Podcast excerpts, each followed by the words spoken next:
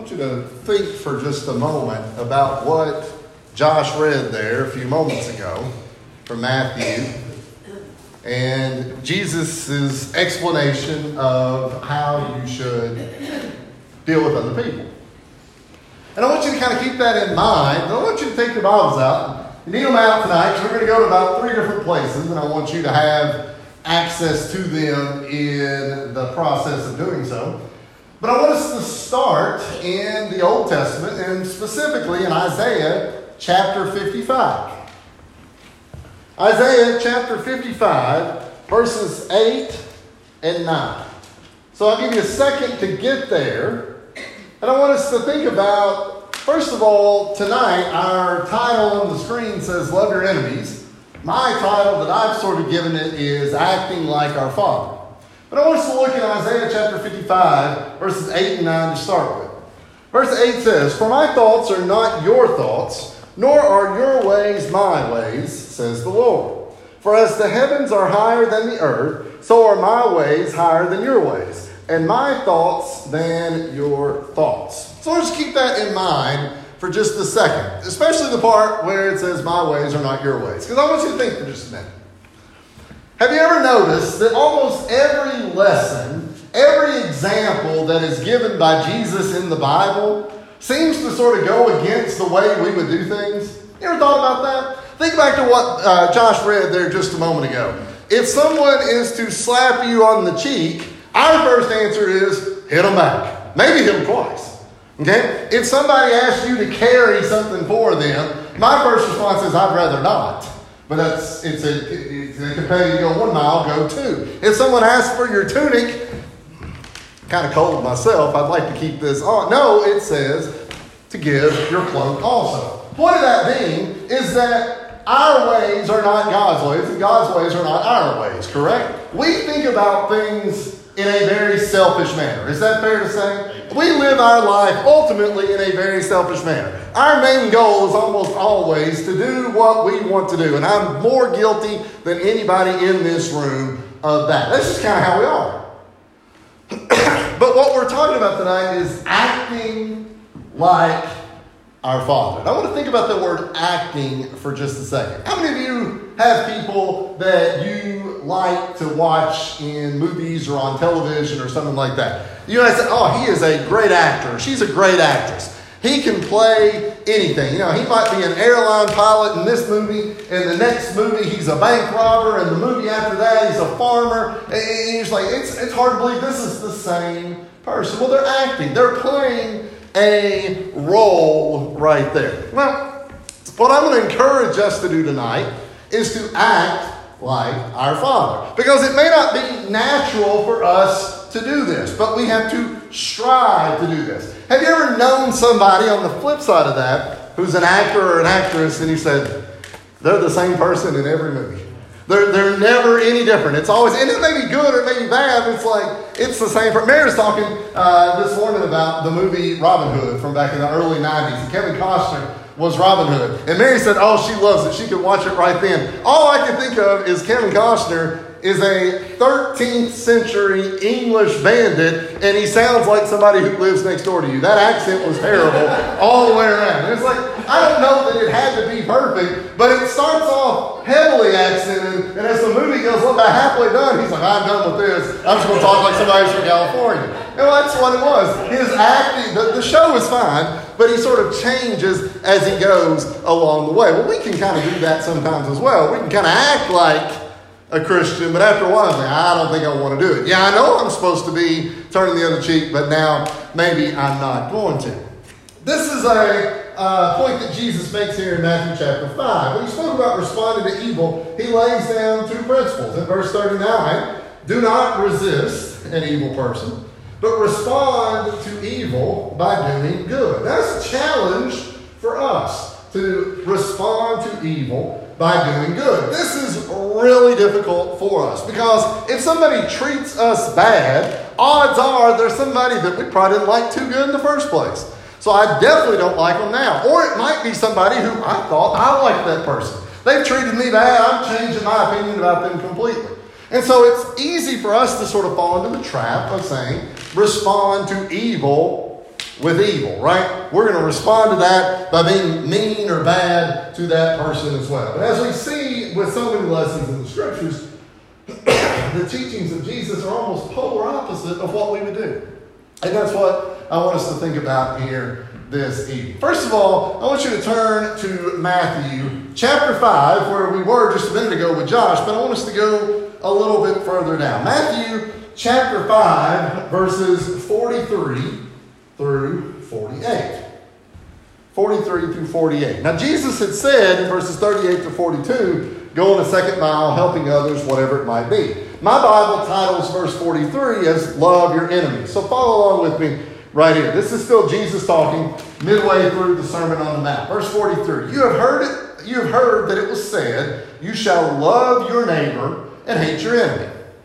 But I say to you, love your enemies, bless those who curse you, do good to those who hate you, and pray for those who spitefully use and persecute you, that you may be sons of your Father in heaven. For he makes his sun rise on the evil and the good, and sends rain on the just and the unjust. For if you love those who love you, what reward have you? Do not even the tax collectors do the same?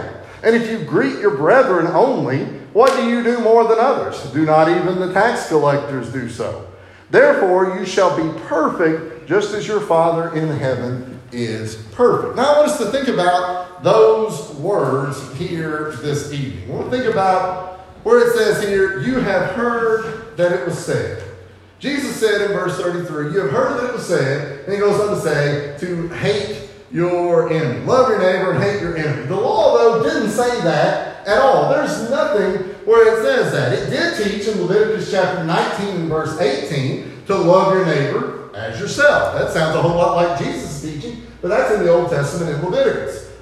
it also taught kindness was to be shown to your enemy. In Exodus chapter 23, again, we're Old Testament, it's about as old as it can get if we're in Exodus. Exodus 23, verses 4 and 5 says, If you meet your enemy's ox or his donkey going astray, you shall surely bring it back to him again. If you see the donkey or one who hates you lying under its burden, and you would refrain from helping it, you shall surely help him with it. So that's a practical example of something going wrong. The person that you don't like, their animal has gotten loose, or it's broken down, or it's fell on them. Your responsibility is to try and bring that animal back or to help. That's an Old Testament book of Exodus law for people to pay attention to. Proverbs 25, verses 21 and 22. If your enemy is hungry, give him bread to eat. And if he is thirsty, give him water to drink. For so you will heap coals of fire on his head, the Lord shall reward you. So I just want to give you a couple of verses there from the Old Testament that seems to say what Jesus was saying. Jesus is saying at the beginning, you've heard it said to love your neighbor and hate your enemy. But the traditional interpretation here had misapplied the law. We sort of infer if you love your neighbor, then you hate your enemy. See, we're binary thinkers, right? We think about everything in sort of the on switch or the off switch, right? If this is white, then the opposite of it is black, right? That's kind of how we think of things like that. If it's white, then it's black. Or maybe we think if this is good, then the opposite of this is bad. Good, bad. Now, we all do this, and we do this in almost every single thing that happens. If our neighbor treated you well, then the opposite would be treated as poorly. The reality of life is more of a continuum than a binary, right? You know, I can go home, I can flip the light switch on, or I can flip the light switch off. But did anybody have a light at home that you can move it up just a little bit? It goes from like off to on, but it, if it's from zero to 10, I can turn it up to about five, where it's not super dark, but not totally light either. Well, the reality is life is sort of like that. That's not hardly the world that we live in. Okay, if you say in our world today, if you say I voted one way, then somebody says, well, then you didn't vote the other way, right? Or if you say I went one place, well, you didn't do this. We, we fall into these sort of binary lines of thinking really quick. Well, this is what Jesus was saying right here. This whole idea, you heard it say, well, you love your neighbor, then hate your enemy, but there's no evidence of that. Jesus is saying that that's an entirely incorrect approach. And we fall into that pretty quickly, right? I love my neighbor and I hate my enemy. Let's go a little further. How do I love my enemies? Because if there is an enemy, there, Jesus seems to say here that there will be enemies. All of us have people that we like better than others. Only human nature, right? You can probably list people that you think the world of. That might be a term they didn't use then, but we use now, right?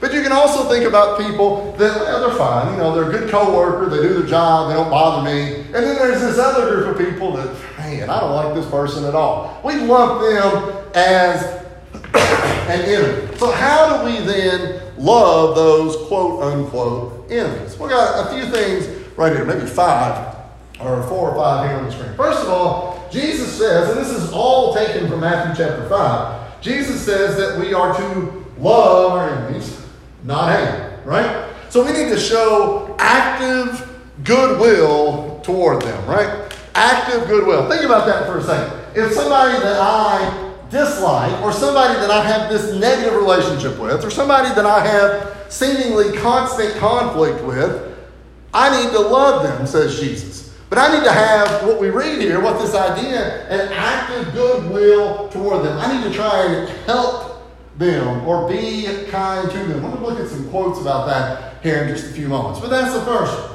Second, we need to bless those who curse us. So they may speak evil of us. But what we just read there a moment ago, what Josh read just a moment ago, is when they speak evil for us, our first inclination is to do what? Speak evil back to them. But Jesus says here we need to bless those that curse us. So they're going to speak negative of us, then what I need to do is to say something positive or kind or something along those lines about them. We are to speak kindly of them. Number three, do good to those who hate us. Now think about that for a second. I don't know if you have anybody who hates you or not. I hope not. I don't know if you do or not. I don't know if I do or not. Sometimes we don't, we're oblivious to this kind of thing. But there may be somebody somewhere who does not like you. There may be somebody who actively hates you, if we want to use that term right there. But I want to do good to those who hate us. They may ignore us, they may do evil things to us, but we're still to treat them kindly. Now, it can be difficult, right? Somebody that treats us poorly, I have to turn around and treat them kindly. That can be a challenge. Fourth pray for those who spitefully use us and persecute us. Now, I want to talk for just a minute about for and about. Pray for those who, what we read right there, who spitefully use and persecute us. We are to pray for them, not about them. Does that make sense?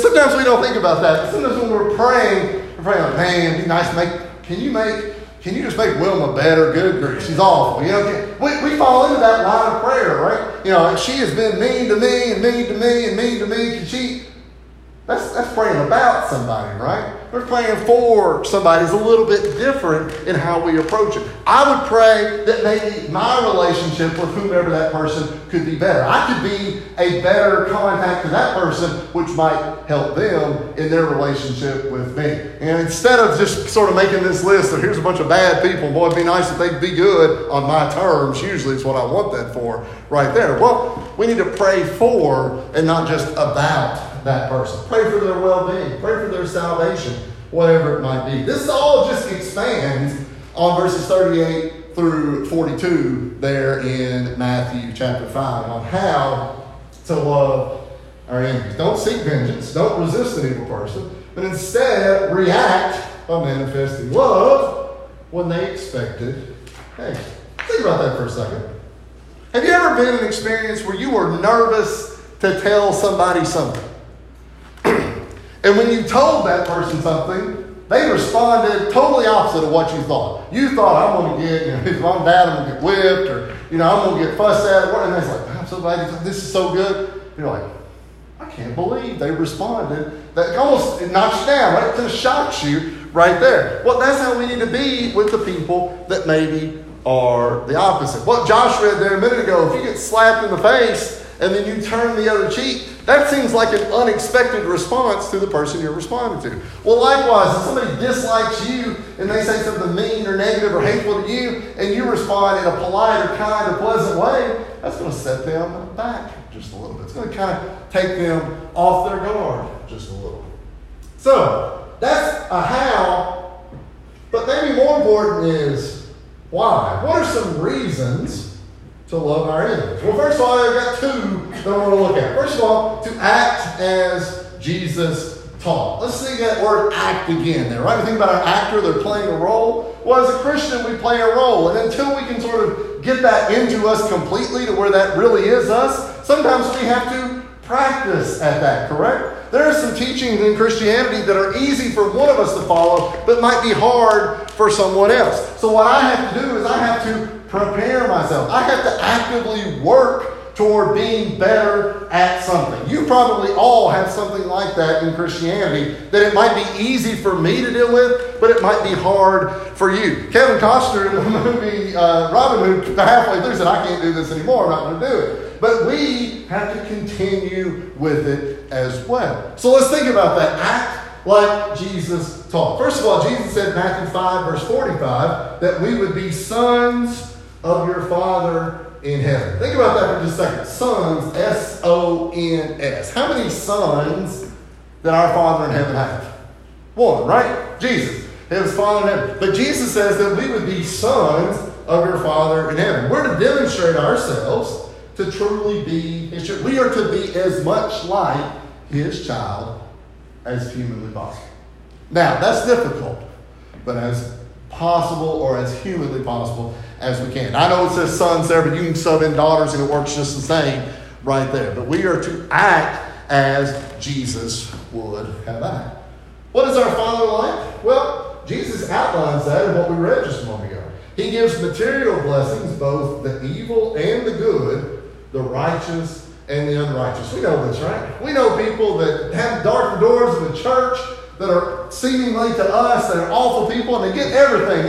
Everything that can work out works out good for them. And we know people that are the faithfulest Christians ever, and just one thing after another happens bad to them, right? You know those kind of situations. But Jesus saying that our Father gives blessings both to the evil and to the good. Luke 6 and 35 says he's kind to the unthankful and to the evil. Romans chapter 5 tells us that he offered his son while yet we were still sinners. We got to be careful here because we got to start saying, well, these people over here are bad and they're getting everything. He gave his son for us while yet Romans 5 said we were still sinners as well. So we weren't, we ain't too high up here on the good list uh, as well. Uh, 1 John 4 and 10 said he loved us before we So that's one reason to act as Jesus taught. Number two, reasons to love your enemies is to overcome evil. Now, we talked a little bit about some of that this morning, but we'll hit on it again right here. Romans 12, 20 and 21 repeats what we saw earlier from the book of Proverbs. We're to feed a hungry enemy. We're to give drink to a thirsty enemy. we don't be overcome by evil, but instead it says that we overcome evil with good. There's a difference there, right? And we easily can become be overcome by evil but we have to work toward overcoming evil with good. I have three quotes. They're attributed to these people. I'm assuming that they're correct, but I, you never know with a quote. But there's three things. I want you to just think about the basics of this quote. These are not scriptural, but the first is George Washington Carver, who was a scientist, did a lot of work with peanuts, African American from uh, Alabama, I believe it was, at Tuskegee. He said, I will never let another man ruin my life by making me hate him. Think about that for a second. Ruin my life by making me hate him. He's going to act awful, and I'm just going to get down there and act awful with him. And I'm going to be mad about it and fretting about it. I'm only hurting myself there, right? I'm only bothering myself. Abraham Lincoln, you probably do know, he said, or at least the quote attributed to him says, Am I not destroying my enemies when I make friends of them? Think about that for a second. They may not necessarily be fixing all the problems, but if you want an enemy to stay an enemy, keep being an enemy toward them. It ain't ever going to get fixed the way you want.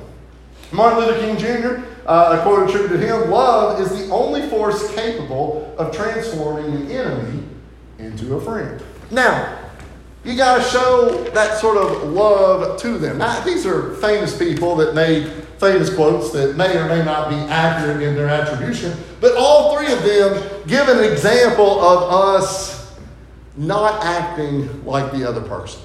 And if we're not careful, we get into acting like that other person. Acting, though, was the title that we had tonight. We're not to act like her or him or her or him, who would act like? Would act like Christ, right? Would model ourselves after Christ. And not only that, we have spoken words by Jesus that give us the examples of how we are to act like Jesus. Last one. Last one. Jesus says in Matthew chapter 5 and verse 48, Therefore you shall be perfect, just as your Father in heaven is perfect. What's the word perfect mean? Well, you can use it to describe a lot of different things, right? You can describe a person that you know and love as being perfect. And the reality is that they're not perfect, but we use that term. But the word perfect here, what Jesus means here, is complete. It's full grown. It's lacking nothing. When we display love and mercy toward our enemies, then we are perfect. No, we're not perfect in the sense that Jesus was perfect because nobody else is. But we are complete. We are acting as the way God would want us to act. We are full grown. We are not being immature by just getting right down on their level and bickering back with them. But we are perfect. We are complete. We are full grown. We are lacking in nothing. Just like Jesus, just like God. And if we really want to be children of our Father, which is in heaven, it's important that we be influenced not by those around us, but influenced by God and Jesus and those in heaven. That should be our model for us. Turn to Titus chapter 3. This is what we're going to finish with. Titus chapter 3, verses 3 through 7. We're talking tonight about acting like God. We're loving our enemies. We're overcoming this sort of desire that we have to want to get back at or to argue with or to knock down or whatever it might be. This is Titus chapter 3, verses 3 through 7. For we ourselves were also once foolish, disobedient, deceived, serving various lusts and pleasures, living in malice and envy, hateful and hating one another. Now we can stop right there because if we're not careful, we can fall into all of those categories. Verse 4. But when the kindness and the love of God our Savior toward man appeared, not by works of righteousness, which we have done, but according to his mercy, he saved us through the washing or regen- of regeneration and renewing of the Holy Spirit, whom he poured out on us abundantly through Jesus Christ our Savior, that having been justified by his grace, we should become heirs according to the hope of eternal life. Verse 3 can be us very easily if we're not careful. But the good thing is, is that we have an example. We have a model. We have something that allows us to build ourselves after. If we stop reading at verse 3, that describes a whole lot of us in here all the time if we're not careful. But verse 4, that grace, the title of the section there is Heirs to Grace. That grace extended by God, sending his son Jesus not only to save us, but also to set an example for us so that when he was gone, we have a model to build ourselves off of as well. Love our enemies, acting like Jesus. It may seem like acting at a time, but after we act and act and act enough, it sort of becomes second nature it sort of becomes habit, it sort of becomes who we are. We'll never be perfect, but because of God and because of Jesus and his willingness to go to the cross, we can be regenerated and we can have an opportunity to go to heaven when this life is over. So I'd encourage you and invite you to take this, apply it, do the best you can. We're not going to be perfect. Nobody's going to be perfect, and I'll be worse than you. But however we can do it, whatever we can do it, I encourage you to try and apply that to those enemies that you may come in contact with as the week goes along. If there's anything that we can do for it, any way that we can help you, we invite you to come while we're standing and